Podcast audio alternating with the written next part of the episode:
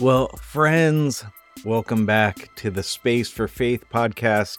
I'm Mike Goldsworthy, and it is a gift to have you spend some time hanging out with us here. And I think we're in a for a fun treat with our conversation today. I get to talk to Scot McKnight, who what we're talking about today, he has like 8,000 books coming out right now. But what we're talking about today is a New Testament translation he has coming out. It's called Second Testament. It releases in early June. And at one point in our conversation, he calls it a crunchy and clunky translation, which is super fun. Um, uh, I've never interviewed somebody on a Bible translation before. So that was fun. We don't get into the weeds. For those of you that want in the weeds on that stuff, sorry.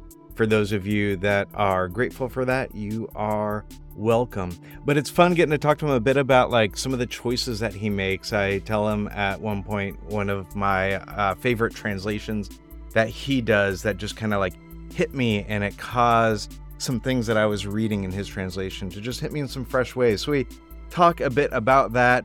Uh, and we spend a little time catching up before we get there. But if you don't know who Scot McKnight is, he is a uh, New Testament theologian. He currently is the Julius R. Mantey Chair of New Testament at Northern Seminary. He has written all kinds of books Jesus Creed, Blue Parakeet, King Jesus Gospel, A Church Called Tov. Uh, he's got a Revelation book that came out recently that we briefly mentioned in there. Um, I got to introduce him one time at an event that we were both at. And I remember getting to say, um, N.T. Wright endorsed one of your books saying that you were one of the most significant New Testament scholars in America. And I said, How does it feel to have that qualifier in America?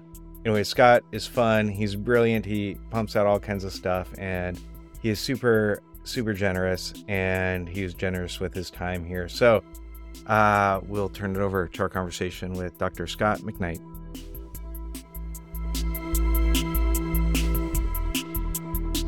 Friends, I am excited to introduce you to Dr. Scot McKnight. And Scot, it's uh, just a real privilege to have you on here. I've been looking for an opportunity for us to get to hang out here. Well, thank you, Mike. It's uh, I remember very fondly the first time I met you and spoke at your church uh, long time ago. It was a long time ago. It was a long time ago. Um, I've gotten old since then. You look yeah. the same, so I oh, think that's, I don't know about that. that's bearing well for you. Yeah. Uh, yeah, and we've gotten to connect several times since then in various yeah. uh, situations, which has been honestly just such a gift for me. And uh, for folks who don't know you, my guess is that the vast majority of folks listening to this do. But for those who don't, uh, you are, tell me if I pronounce this right, the Julius R. Mantey Chair of New Testament at Northern Seminary. Yes.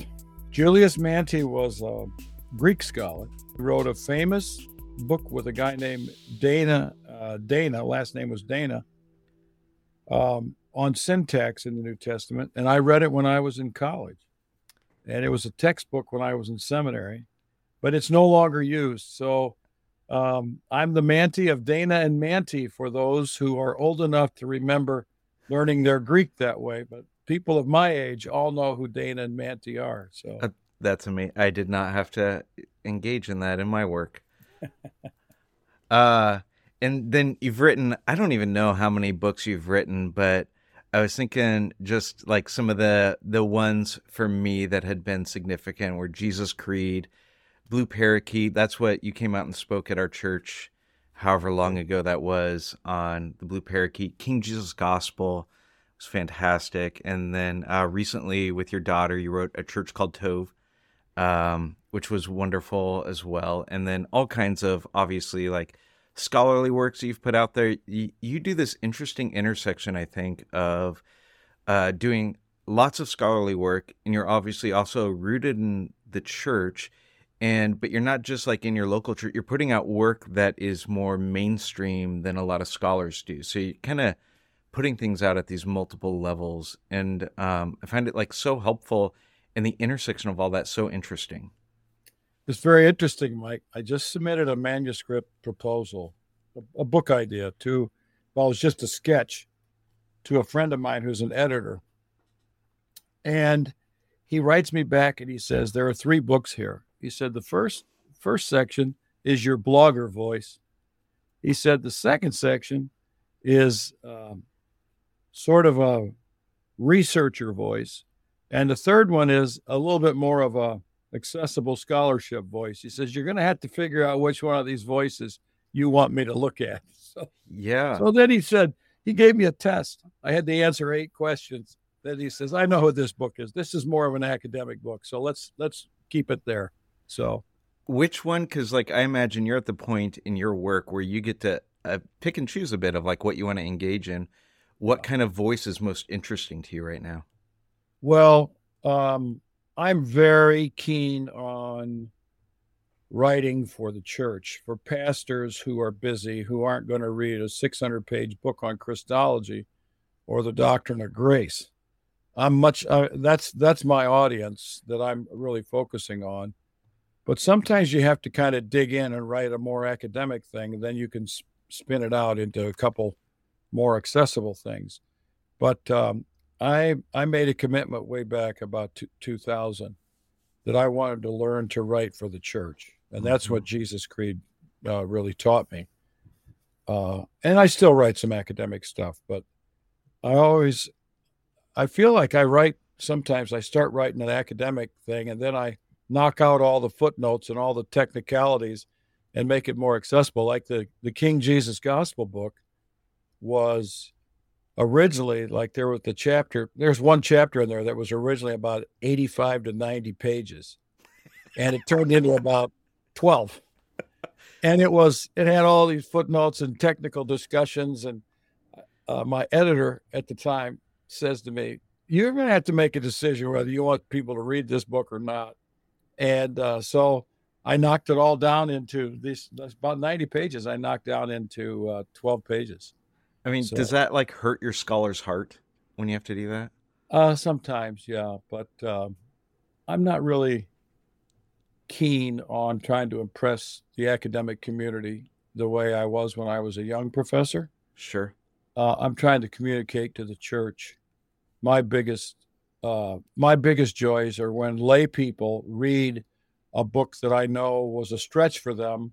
That I, you know, I think my natural audience is the is the pastor, the person who's in the church who preaches, not necessarily Greek and Hebrew stuff. Sure. But um, so that's my natural audience, and uh, you know, I'm really thrilled when uh, lay people can read what I write and say this really makes sense. Like this new book on Revelation ordinary people are reading it and telling me they they really like it. So that's that's that's what I'm trying to do. I love that. And um we're not getting to talk about that today and I haven't gotten to read that one yet, but I've been super fascinated by the things that I have seen people writing about it and yeah. the accessibility of it and helping people to like um the my experience in the church was that the mainstream view that people had of how to engage revelation was so far removed from the way that most scholars and most of church history would think about revelation that like right. it would always upset people to try and show them different so anyways when someone like you is offering somebody that's help, something helpful and accessible both for pastors who are preaching that but people in the church who are studying it like it's such a gift. Yeah well thank you. That's what i'm trying to do. I try to that. make it accessible. It's not easy. And a lot of academics think it's it's that's the easy part. That's the hardest way to write hmm. is to make it clear to everybody. Hmm. Well, you've definitely gotten really good at that. I think, like even uh, as I've read your books over the years, the progression from I was reading some of the stuff before Jesus Creed. I think it was a community called Atonement before Jesus Creed. Yeah. Um, and then there was something about you had a book about the kingdom, I think, that was before that as well that I had picked up. A new vision for Israel. Yes. Yeah. Um, yeah. and to like even uh, read your progression as an author for this wide audience has been fun to watch you like uh, uh, get that muscle in shape in a way where it's like you pump these things out left and right. I don't even understand how you pump out as much content as you do, but it's um, gotten so like Jesus Creed was obviously fantastic and won awards, but it's even like your voice has gotten clearer and more accessible. I feel like. Yeah, yeah. Thank you. Well, um, I wrote the Joseph chapter in Jesus Creed, uh, I think like 17 times. Oh gosh. To get to where, to get to where I'd, I'd write it. At one time it was 35 page chapter. And uh, at one time Chris said, this, this isn't even interesting. well, then, and then I, I thought, well, I'll cut it in half. And then I realized I'm going to have to cut this into about a tenth of, of the length. And that's that it ended up being 1200 page chapters. And it took me a long time to find that rhythm and and the pace for each chapter. And I had a wonderful editor who would uh, send me back the manuscript, just have whole pages crossed out, saying, "We don't need this. Hmm. Get rid of this." And I, oh, I spent a week on that one, you know. So, yeah, it's work. That's it. Writing is work. Yeah. Well, you put out a lot, and the the thing that we're here to talk about today is that you have a New Testament translation coming out. Yeah. Uh, it's called uh, the Second Testament. It's releasing in June, in early June, uh, and you know, normally when I interview somebody on here, I try to read their whole book before we talk. So I've got like, so I'm actually, and you know, that was a little difficult with this. I've I've read the book before, but I felt like I needed to like at least read it some again. And even like how do we talk about the Bible here in a few minutes together and yeah. the way that like you approach it and stuff. But so I think there's probably like 14 different things that we could talk about here. But I was I, I just wanted to start with like what intrigued you about doing a New Testament translation? Like there's 8,000 of them out there already. And mm um, like why did you feel this compulsion to want to do that well, what were you contributing well um, tom wright uh, wrote a wrote the, i think he's called the bible for everyone or something like that yeah i think you're like right this. and for each one of those uh, books tom would begin the day by translating the passage and then he would write a little commentary that's how he began his day for what three or four or five years.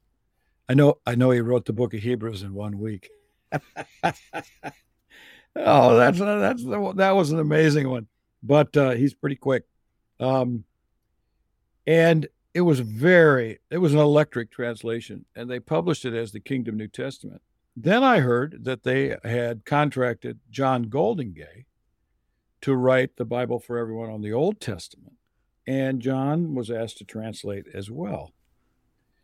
So I had actually not seen any of John Goldingay's um, Bible for Everyone series, and, and I'm not sure I've seen that many volumes of it even then. But um, then in England, they published those two translations together. So I bought a copy of the English translation, and it was not easy to get because it was only available in the United Kingdom. So then the United States um, and I, I was using it not not that much, but I was using it.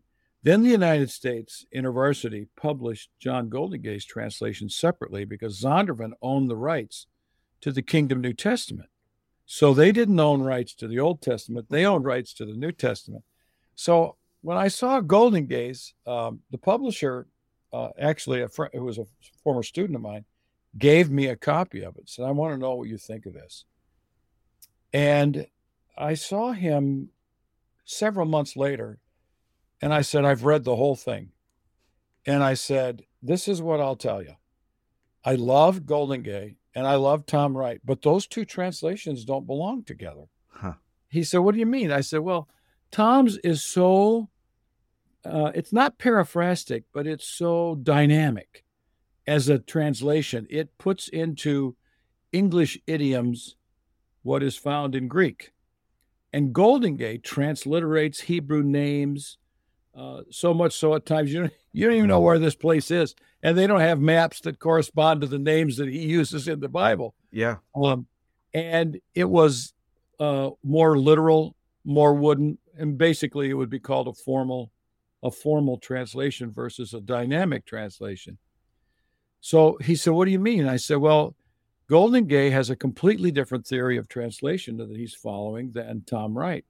They said, What do you think we should do? I said, Well, I, I said, I think if you're going to publish the second testament, the first testament, I said, I think you need a second testament of someone who wants to follow a similar theory. So he looks at me and says, Would you do it? And I said, Yeah, yeah, I'll do that. I'd love to do that. Mostly because the we're so good at the dynamic side of translation that we no longer feel the Greek text itself. We no longer even think that this text was originally written in Greek. It, it just sounds so Englishy. Sure. Uh, so I thought I'm going to try to give people a much closer experience to the Greek text itself rather than to an English dynamic translation.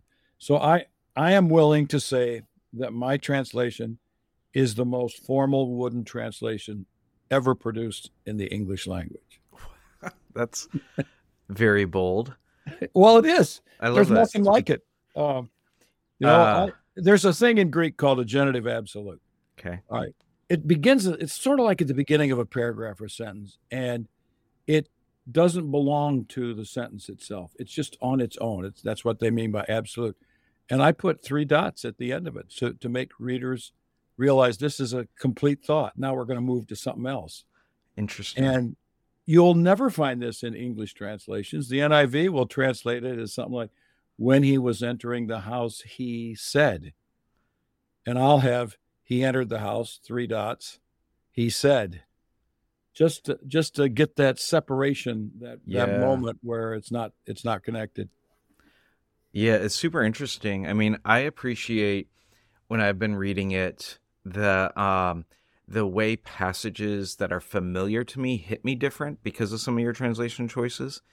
And I've enjoyed translations recently and this um might be a little bit of the nerd in me, but ones that are uh, transliterating the formal names and locations just because like it forces me to stop and engage it a bit differently. Like I think um it? oh Sarah Ruden does that with her Gospels translation, Yeah, yeah. and then experiencing that in yours as well. Like uh, I appreciate so much a dynamic translation, especially for a person who doesn't want to like that that wants to be able to just engage it and feel like they're in it and that the Bible is meant for them. And then there's something different about a translation like this that like you're familiar with the text and it hits you so differently reading it in this kind of way. And I don't know, like, I know enough Greek to be dangerous. I don't know enough Greek to like do actual work with it. Like, I know enough to like engage with like um, the tools to be able to, you know, get in Logos and know what I'm doing there enough. But so I, I intentionally, in fact, didn't do my MDiv. I did an MA instead, so I could avoid languages. So I didn't get to experience reading it in the Greek in a way that it would hit me like this. So there's something about getting to engage it in English in that way that it hits me differently that I so have appreciated and um, and find myself really even shocked by some of the ways that a few parts of it hit me. You know, well, thanks, Mike. That that's uh, the most common statement made to me when people read any of the translation, and I often put it on Sunday on my Substack.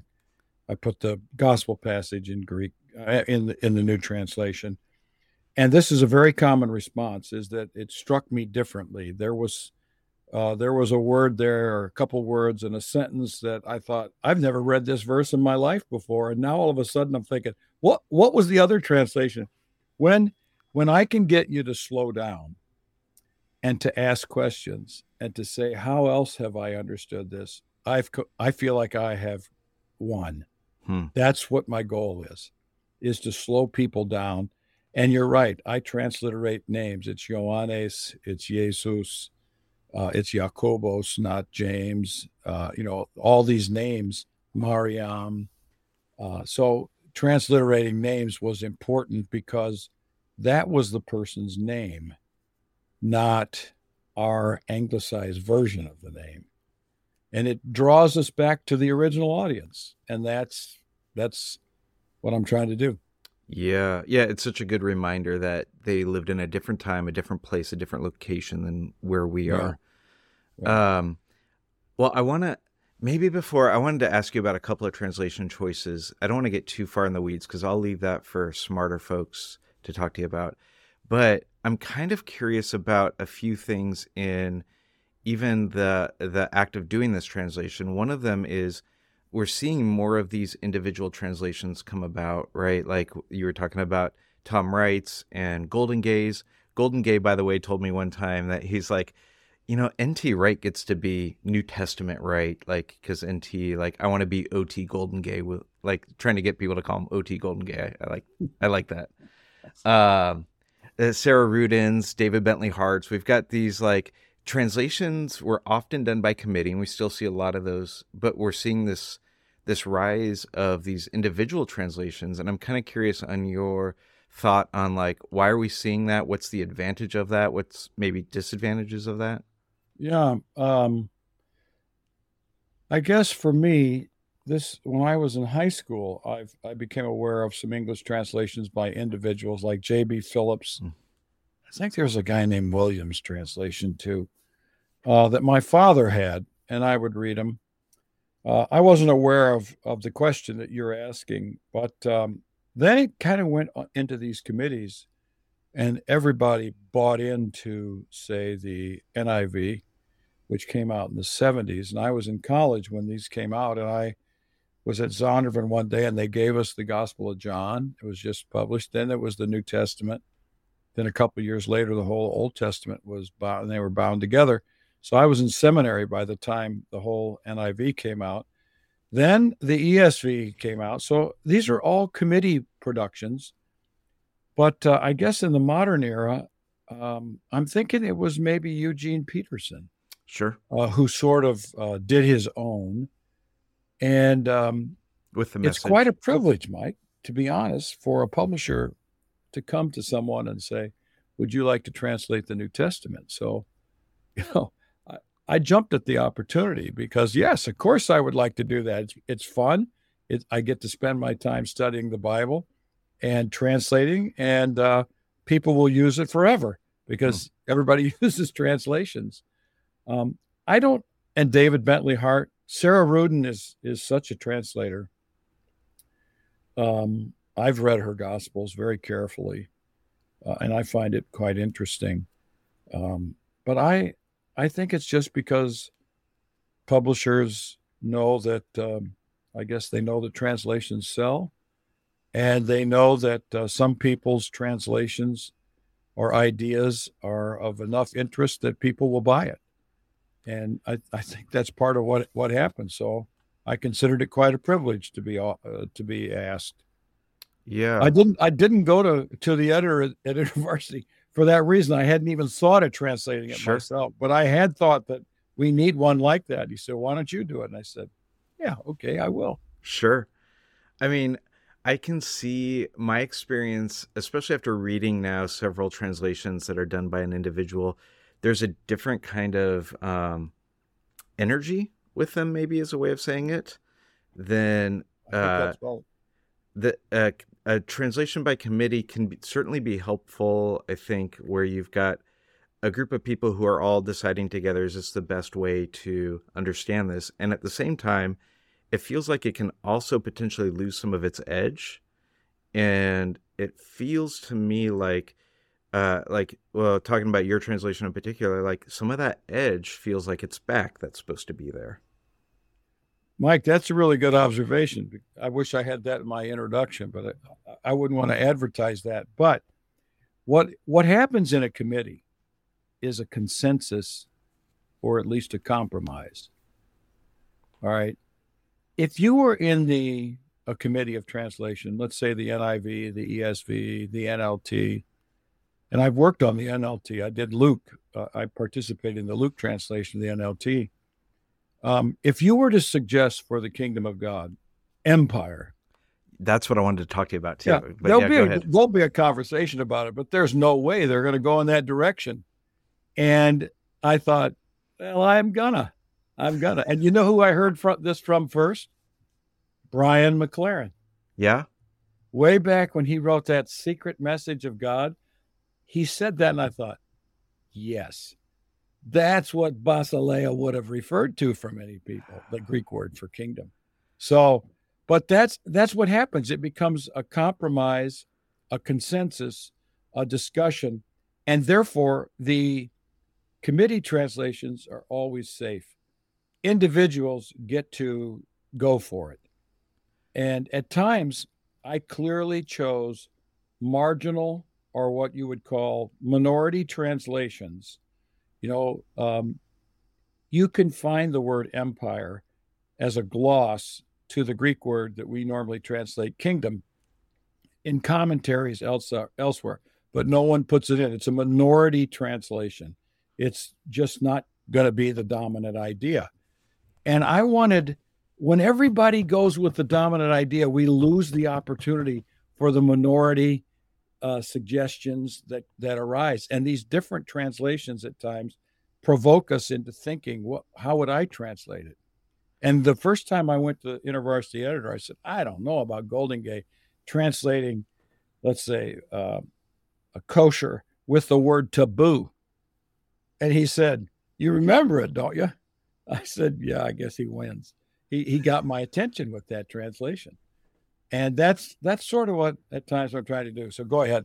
Yeah, well, I mean, tell me a bit about the choice of empire because that was that was the first one that I read that like hit me, and yeah. um, I I wrote down here I had grabbed um, the portion of the Lord's Prayer that you translate as "Your empire come, Your will become reality, as in heaven, so on the land." There are so many things within that that just like hit me differently. I'm so yeah curious about like not just that it was a minority view that would hit us differently, but why even why would you choose empire particularly? Yeah. Well, look, there's a there's a big there's a big category that Jesus uses, and, and the category is kingdom, but he glosses it with the kingdom of God. Mm-hmm. Okay. All other kingdoms are kingdoms of men. There is a kingdom of God, and all other kingdoms are kingdoms of men. And Jesus is contrasting his kingdom with all other kingdoms. Jesus lives in Galilee. Galilee is run through Sepphoris, Tiberias by a man named Herod Antipas. Antipas represents Tiberias in the city in Galilee. So Rome is very much on the mind. And they had an an empire, imperium, the Latin word.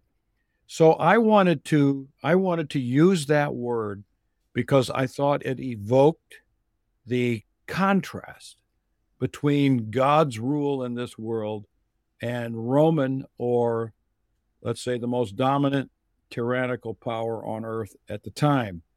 And this will resonate throughout the world today when anybody thinks that their president or their government is imperial. It has that empire mentality about it. And a lot of countries have this today. Hmm. Uh, so we live in a country that has some empire dimensions. And one of my students, who's a good Greek student, said to me, Well, that's going to get you in trouble. I can guarantee you that. and I said, Well, I hope I hope it gets people's attention. So I'm glad. But I, I saw it as an opportunity to take a minority translation. The Greek word basileia can just mean a local kingdom, and at times it does, but um, it also will evoke the Roman Empire. And uh, something you may have noticed every time I, I did everything I could to find a translation of a Greek word that would always be the same every time that Greek word appeared. Hmm. That was really hard to do. And I cannot tell you the number of times I had to stop and go change 63 different references sure. from one translation to another. So it was a big, it was a big, and I did some global changes that really screwed things up too. And once you make a global change, you can't undo it. So yeah, yeah, yeah. go find them. Well, yeah. I mean, I loved that one in particular because of the way it forces you to um, have to engage with the reality of what Jesus is saying and what it, what uh, the kingdom of God, uh, using the other translations, what it is confronting and our allegiances that it's confronting and our alliances and yeah. all of all of sort of like what comes with that word and how charged it was and how charged it should be like um i yeah i loved i love that choice i was trying to look okay. up I... Uh, okay here's another thing about when we always translate basileia that's the greek word kingdom before long the word kingdom doesn't mean anything because we use it all the time. Yes. So familiarity was the biggest problem I had in translating. I had to fight to resist my own familiar reading of the Hmm. Bible with what I was seeing in the Greek text. And there were times when I did exactly what scribes did. I saw something in Mark and I made it the equivalent, but with slight variations that are found in Matthew because I was so familiar. I'd be looking at the Greek and I would not even be seeing the Greek because I'm so familiar with that. Yeah. So, empire is something that's also very unfamiliar. So it's sh- you know, like you said, it can shock you into saying, "Whoa, that's really a, a change of a translation." Wh- What were some? Were, did you have other choices that you made that feel like similar to that? That feel a bit like confrontive or shocking, or that move us out of familiarity? Uh yeah. For for instance, I never use the word justify or justification. Yeah. Um, I don't use the word apostle. Yeah, that's right. I use commissioner. and for disciples, was it apprentice? apprentice for disciples. Because we're so familiar and these words are so catchy today that we impute all kinds of meanings to them that are not there. And like a mathetes, a disciple, an apprentice is someone who is learning from a master. Well, that's that's a basic idea, but it just doesn't show up that much when we use the word disciple. We filled it with our own discipleship theories. hmm So there's a there's a number of these, but one of my favorites was to avoid the word justification. What do you use for justification? I don't remember. Um, I use some version of the word right, Okay. and even as a verb, writing or righted, he righted the ship, Okay. Okay. uh, that sort of thing. So I I use that, and uh, and in that, I am more formal than any translation that is out Hmm. there on that one. I mean, I feel like that's really helpful, especially as you think about discussions of what Paul is saying happens uh, Yeah. in Christ, like uh, in the whole conversation that, as we don't need to get into much here, but of um, uh, uh, uh, of our uh, new perspective on Paul, Yeah. and all of that sort of work.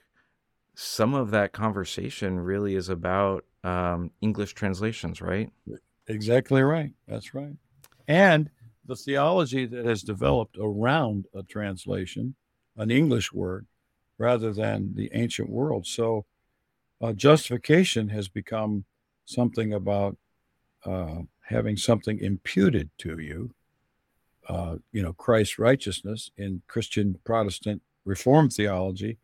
But if I just say Jesus righted us or made us right, it sort of leaves you hanging thinking, well, that doesn't quite say all that I thought of with the word justification. I'm thinking, right, right. That's exactly Yes. right. Yeah. Well, and while we're going down the list, I appreciated, I think it was uh, salvation used deliverance, Yeah. yeah. which I appreciated so much because that's another one that we have become so common and we associate all this stuff with it. Yeah. And to move it out of just some sort of like metaphysical, ethereal thing that happens uh, into something that is potentially more tangible that Yep. potentially is like what am i being delivered from and what am i Yeah. like um uh oh and with uh i think it was faith that you're using allegiance Yeah. which Now there's one, Mike. This is a good one. This one was really hard because I'm, I really thought Matthew Bates when he came out, salvation by allegiance alone or whatever, something like justification by allegiance. Um, I thought I thought he was totally right. Teresa Morgan is a scholar at Oxford. She she demonstrated this is what the word means many times, and when it's connected to Jesus as the King, allegiance is the proper thing. But I could not keep it the same. Okay. There i used three different words um, trust. I use allegiance for ongoing trust when i think the text clearly implies um, a life of trusting. Hmm. and then when it refers to what we believe which only occurs a few times i use the word the faith. So Okay. I use three different words for that, and I I pondered that one deep and hard, and I just I, I couldn't make one word work, and I wasn't going to let it be believe or faith. But uh, at times, I could not tell in the text whether it meant trust or allegiance, and so I I admit I flipped the coin and just varied at times on the ones I wasn't sure of. I said, "It can be allegiance, it can be trust." I did allegiance last time. I'll do trust this time. I love that for so many reasons, but one of which is for any folks that are listening that have never engaged in in understanding how translations are done or whatever, to realize like that that's the reality sometimes is that it's like uh, I can't it it's a bit unclear as to what exactly this Mhm. is and this is my best guess at it or a literal flip of the coin because it could go either direction like um I think that's really Yeah. helpful. Yeah, it, it, it at times we don't, and when when the word can go into two different English words, um, and you can't always tell, then you you have to make a decision. But if you always make the same decision, you're no longer making a decision based on context. And are we given the author the flexibility with that term that we could, if we change it ourselves and just keep it going back and forth, to give readers that sense that it could be trust, it could be allegiance. So Hmm. that's what I did. I love that. Uh, I'm kind of curious when you imagine how folks are using this. Are you imagining this is something that people are using for more rigorous study? Are you imagining people are doing sort of like devotional kind of work with it? Like, how do you imagine people are engaging with this translation? Well, John, uh, I I read John Goldingay's introduction to the First Testament probably 15 times Hmm. Uh, over the over the two years of my translating the the New Testament, and since then I've read it once or twice, and before I read it right away. Um, uh, the the people who are going to read this are primarily going to be first of all people who are familiar with the New Testament. This isn't for beginners uh, you know, let's say a, a brand new believer decides to read the New Testament, they they might look at me and think, "What in the world is? Why can't this guy write English?" All right. The, the second thing is, it's um, I don't imagine that it will be used in the pulpit as a let's say a reading the text publicly. Um, I will try this, and I'll get by with it because it's me, but most people would not. So I I look at it as a second translation option, or for a serious student who who wants to read through the whole New Testament in a different version, which some people read a different translation almost every year. But also, Mike, I I imagined at times Greek students who are having to translate a passage Sure.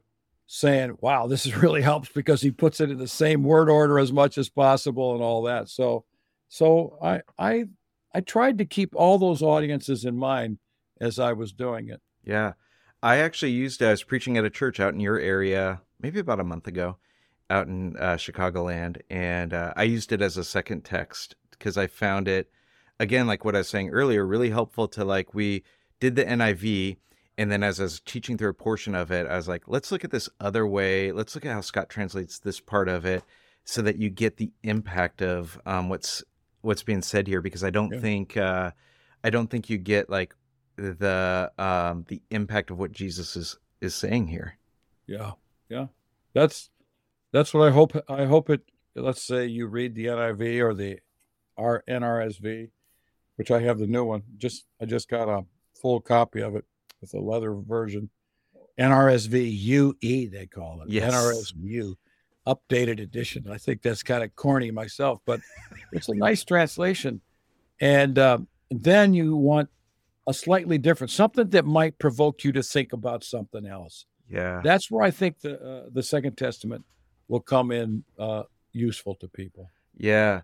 Well, I would love to hear your thoughts on um, a lot of the folks that listen to this fit into a couple of categories. That there are people who are post evangelical pastors who are leading churches trying to, the evangelicalism doesn't fit them for various reasons, and they're leading churches then in this post evangelical space.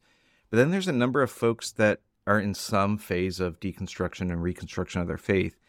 And I have found for many of those folks the Bible has become difficult for them to engage because of sometimes maybe ways it's been used against them to harm them, or Mm-hmm. maybe because it is associated with um, with experiences that they are still trying to work through, and so it's been and so along with that, we're also seeing a massive like disengagement with the scriptures as a whole, Yeah, right? yeah. I'm kind of curious about like what do you see maybe culturally lost by our disengagement with the scriptures? What like would be a word that you would offer to folks that are having some um issues with re-engaging it? Well, this is a big issue, Mike, and uh, I'm actually writing a book right now with a student of mine on. We're calling it the prophetic voice of deconstruction. Okay. So don't tell anybody about it. No, no, no. we this isn't public. so um i would say if the bible has been weaponized about people no translation is probably going to do much Mhm. much of the the work of healing um so private reading of the bible might give them an opportunity to read the gospels what we find is those who are on the path of deconstruction reconstruction often um, find their point of contact with Jesus in the Gospels. They like Jesus. They're tired of the church. And I think that our, my translation will give people a fresh perspective on Jesus because it's going to use different terms and it's going to it's to be clunky. My one of my editors at InterVarsity called it crunchy. And I I really like that that term. It's not it's not smooth like the NIV. And as I'm writing these uh, these little books that I'm writing on Bible study, everyday Bible study, uh, I cannot believe the number of times I disagree with the NIV. Hmm. Where I'm reading and I'm thinking, no, you you can't do that here. That's just not fair. And uh, so I'm trying to leave, let's say, the bold edges of the, of the New Testament. If it says something that's kind of clunky or if it's kind of abrupt, I leave it abrupt and don't try to smooth it out and don't try to use my theology to smooth it out so that it sounds a little bit better. Uh, I'm not trying to do that. I'm trying to leave it crunchy and clunky and not so Englishy and make people feel that they're doing something different and maybe get a fresh perspective. But I I would say for me, you know, I taught college students for 17 years. I taught a lot of students who came in on fire for Jesus and by the second year they were uh, cold water on Jesus and they were trying to, you know, sow their wild oats and get drunk every weekend and they wanted to have something about the Bible and religion and Jesus that really challenged them.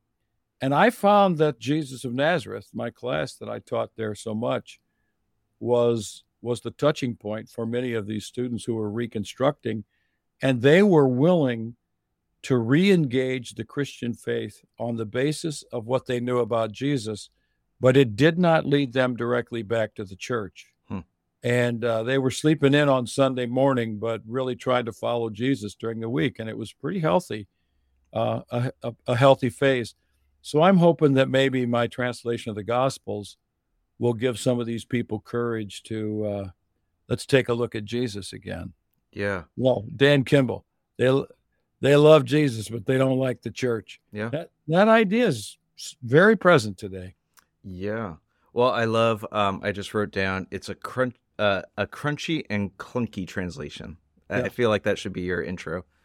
Um, well, so with that, with the church, um, I know this is a bit of a departure, but I wanted to just have a moment to get to ask you about like you have been at the forefront of engaging in some of the toxicity that we're seeing in the church at large in North America, and I would be curious of like where why is there still hope? Why are you still engaged? Why do you still see the project of the church as having some value and worthwhile? Like, and where are you seeing hope? Yeah. Well, let me put this in a couple ways. I hope I remember my ideas as we talk here. The, the first thing is, you know, church is first of all, about a community. And the most painful part of people who walk away from the church is they lose their friends. Now, if you don't have any friends in the church and you're just bebopping into a mega church on Sunday to listen to the music and then going out to In and Out Burger, we don't have those in Chicagoland. Uh, but my grandson loves In and Out so Burger. Um, you know, that leaving church is not that big of a deal. So, one thing I would say is I have found my friends and my close, uh, trusted fellow followers of Jesus in the church. So that's one reason I haven't left. This. But the primary reason is when I was a seminary student, I went through college student, seminary student, I went through a several year process of deconstruction. And when I got to seminary, I knew what I didn't believe, but I did not know what I did believe. Hmm. My first class, 7:45 a.m., NT 610 Synoptic Gospels with Walter Liefeld, was about the Synoptic Gospels. And in that class, I feel like it was the first time in my life I encountered Jesus as a real human being. And and that right there completely revitalized my faith. Now it took 5 to 10 years for me to come to terms with everything I was reconstructing, but um, I've been a critic of the church and of theologies that lack the um, the front staging of Jesus on the platform.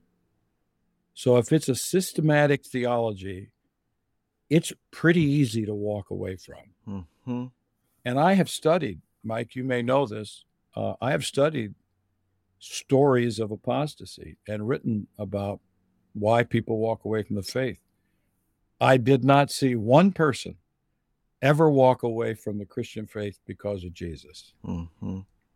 But I'll never forget reading the famous story of Charles Templeton, who was a rival to Billy Graham, who, when he was like 85 years old, near the end of his life, someone, a reporter, asked him what he missed about Christianity. And he started to cry. He says, I miss Jesus.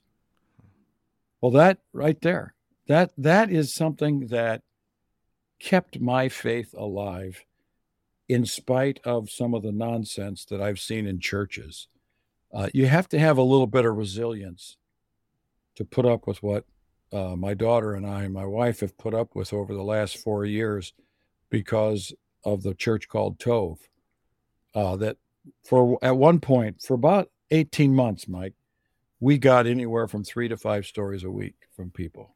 Wow. In churches yeah. experiencing almost entirely power abuses.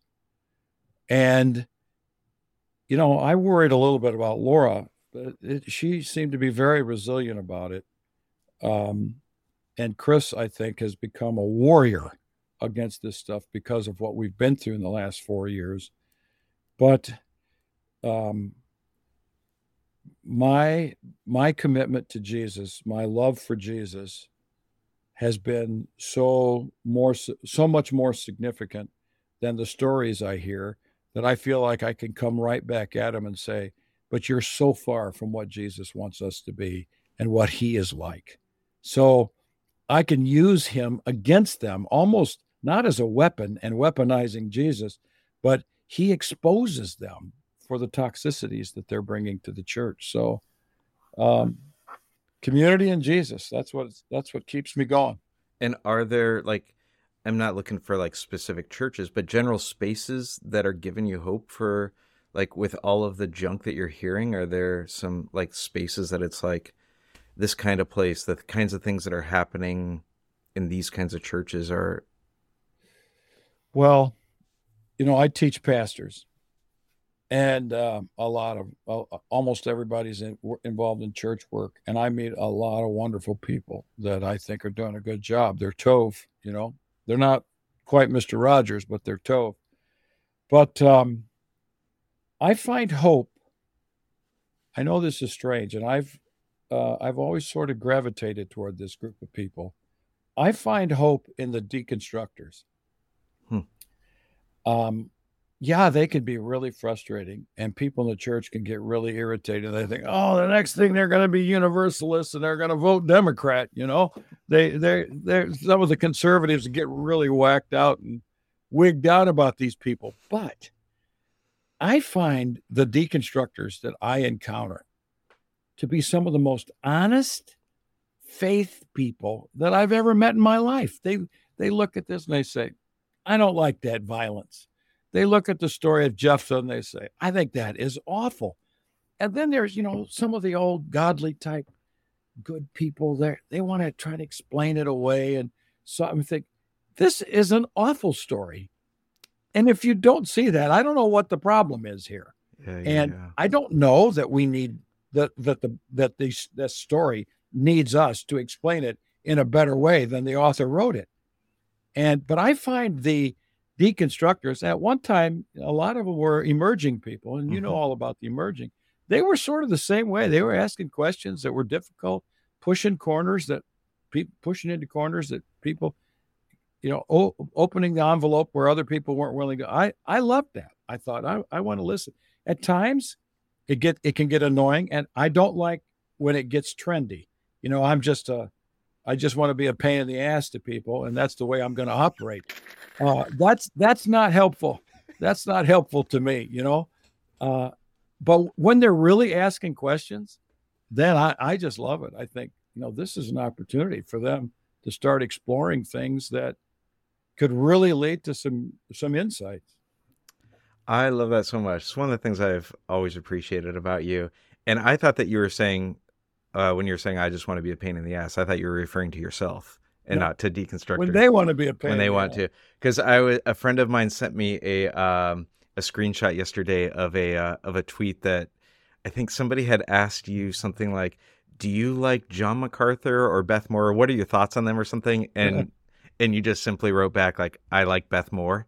I love Beth Moore. I love Beth Moore. And um, my response to my friend was, I was like, he's really salty. I like that.